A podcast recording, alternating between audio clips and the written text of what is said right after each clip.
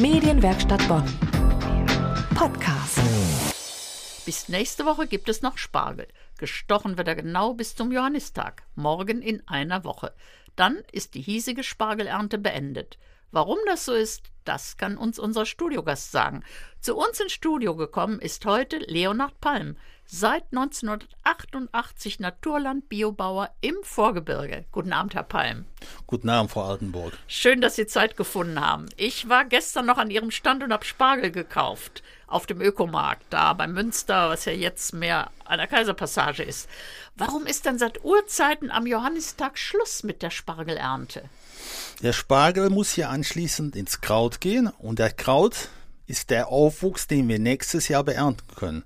Da man aber nicht genau messen kann, wie viel Aufwuchs man bekommt in diesem Jahr noch, hat man sich irgendwann mal diesen Stichtag gesetzt.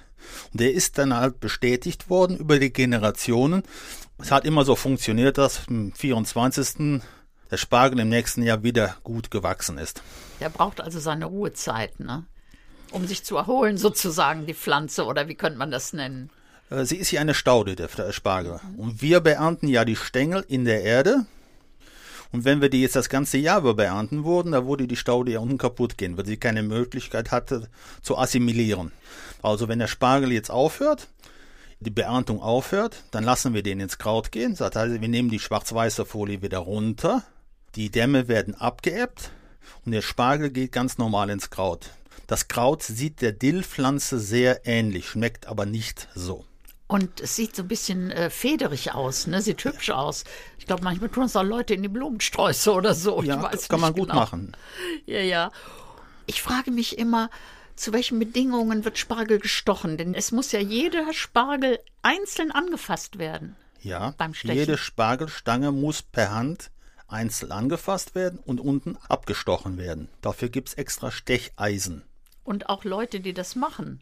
Ja, wir haben Arbeitskräfte dafür oder Aushilfskräfte, die meisten aus dem Ausland kommen, also rumänische und polnische Aushilfskräfte, die das bei uns machen, da wir selber das mit der Familie nicht geschafft kriegen.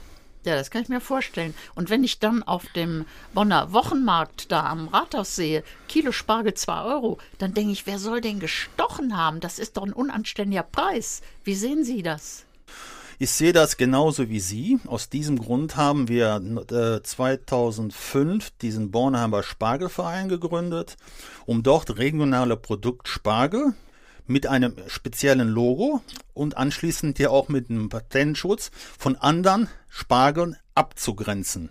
Das ist uns ja dann 2013 gelungen, dass wir diesen europäischen Patentschutz erhalten haben.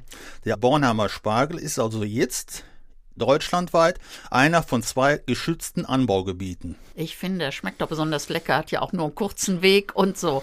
Wie sieht das denn aus mit den Arbeitskräften? Ist das immer einfach, die hierher zu holen?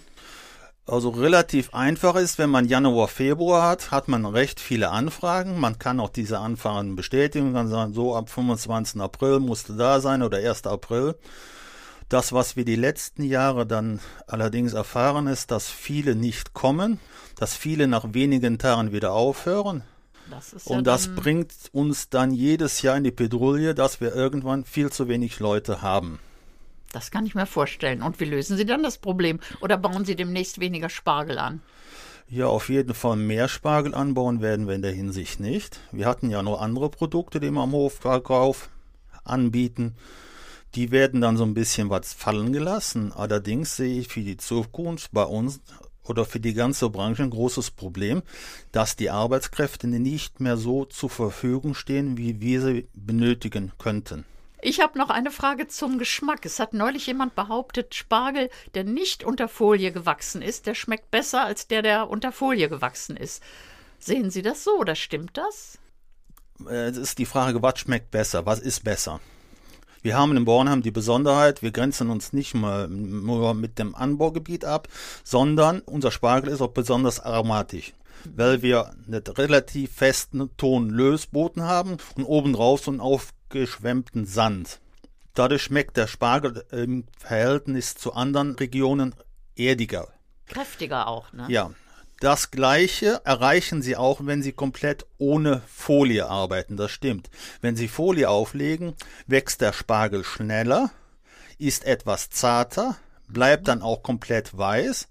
Aber wenn jetzt jemand sagt, ich hätte gerne nur Spargel mit so blauen Köpfchen, dann schmeckt dieser mit dem blauen Köpfchen etwas erdiger oder kräftiger. Ah, so. Ja, ich habe den allerersten Spargel schon gekauft und der war super lecker. Dann bedanke ich mich schon mal, Herr Palm. Wir machen gleich weiter mit Ihrer Tochter. Sie hören kreuz und quer aus der Medienwerkstatt Bonn. Bei uns im Studio ist Andrea Palm, die Tochter von Leonhard Palm vom Biobetrieb Palm aus Herselüdorf. Guten Abend, schönen Sonntag euch Ja, noch. was passiert denn jetzt nach der Spargelsaison? Der Spargel ist ja sozusagen erledigt und schießt. Ja, leider gibt es keinen Spargel mehr, seitdem man hat ihn eingefroren. Auf dem Feld wird der Damm jetzt, das, der Spargel wächst ja in einem Damm, da wird der Damm runtergebrochen und da wächst dann das Spargelkraut durch. Und wie ist das mit dem Unkraut? Oder Das gucken Sie nur Unkraut- zu, wie das Kraut nee, wächst? Nee, lei- leider, leider, leider nein. Wir sind ja auch ein Biobetrieb, da können wir keine Herbizide spritzen. Und dadurch müssen wir natürlich mit der Handhacke durch, mit den Händen alles rausziehen. Und das dauert dann auch ein paar Tage, bis das Feld dann schön ist. Und nach ein paar Wochen wächst es wieder und dann müssen wir wieder von vorne das Unkraut ziehen. Und wer Das macht Ba- das? Entschuldigung, dass ich Ja, genau. Nee, das Beikraut. Man sagt ja nicht mehr Unkraut, das Beikraut. Genau. Aber nach ein paar äh, Stunden Zupfen sagen Sie wieder Unkraut, oder? Nee. wir haben ja zwei Festangestellte haben wir da. Die sind dann das ganze Jahr über da. Und äh, je nachdem dann auch Saisonarbeitskräfte, die dürfen dann das Beikraut vom Spargel entfernen, damit der Spargel nächstes Jahr wieder Platz hat und wachsen und gedeihen kann. Aber ich hatte so den Eindruck, als ich mal mit Ihrer Schwester auf dem Ökomarkt gesprochen habe, dass die Familie da auch ran muss, oder? Mhm. Ja, alle. Alle, ja, ja. Alle dürfen einmal ran. Den Sonntag statt Sonntagsausflug geht's einmal am Spargel. Ja, da muss man schon mit dem Herzen dabei sein. Und dann sind wir bei dieser Frage bei dem Biohof generell. Sie bauen ja eine Menge Sachen an. Bieten Sie in Ihrem Hofladen oder auf dem Ökostand nur eigene Produkte an? Nicht nur, weil wir ein Gemüsebetrieb sind, müssen wir natürlich auch Obst anbieten. Das Obst kaufen wir zu. Wir versuchen alles regional zu kaufen. Es ist natürlich alles bio, nur mit dem regionalen schafft man nicht immer. Aber das Gemüse im Großen und Ganzen wird alles selber angebaut. Wir haben über 50 verschiedene Gemüsesorten. Oh, dann zählen Sie doch mal ein paar auf, die jetzt in Ja. der Sommersaison haben. Brokkoli, Blumenkohl, Spitzkohl rot-weiß, Brunszwiebeln, Fenchel, Kohlrabi rot-weiß, Oh, Sie können, Radieschen, Spinat, Mangold, bunter Mangold. Sie könnten in der Quiz-Sendung auftreten. Aber jetzt frage ich Sie, wie ist das mit Paprika, Zucchini, Auberginen? Sind die auch einheimisch? Genau, das haben wir auch eigen. Wir haben ein Gewächshaus, ein Folienhaus. Da können wir die Tomaten anbauen. Da haben wir auch verschiedene Cherry-Tomaten und verschiedene große, so runde und Roma-Tomaten. Ich muss Sie jetzt gerade mal haben- unterbrechen. ja. Vorher Sie hatten Sie super leckere kleine Tomaten. Ja. Ich glaube gelbe, rote Ja. und dunkle. Gen- Konnte ich, die habe ich immer alle genommen, weil ich mich nicht entscheiden konnte.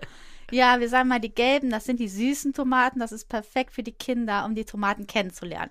Damit lernen Kinder Tomaten essen, weil die nicht so diesen richtigen tomatigen Geschmack haben, sondern sind schön süß. Ja. Dann haben wir so Tigertomaten, die sind schön fest, haben richtig schönen Tomatengeschmack und die kleinen roten Cherries, die jeder. Jetzt muss ich noch auf mein Lieblingsthema kommen und das ist der Kopfsalat, der richtige klassische Mhm. Kopfsalat. Der schmeckt ja nur, meiner Ansicht nach, wenn er aus dem Freiland kommt im Sommer. Ja, Wie lange gibt's denn denn jetzt noch? den Kopfsalat haben wir letztes Jahr das erste Mal geschafft, noch am Weihnachten Freiland anzubieten, Oh, weil, weil der Frost sehr spät war. Wir versuchen wirklich so lang wie es geht anzubauen draußen und einzupflanzen und abzuernten.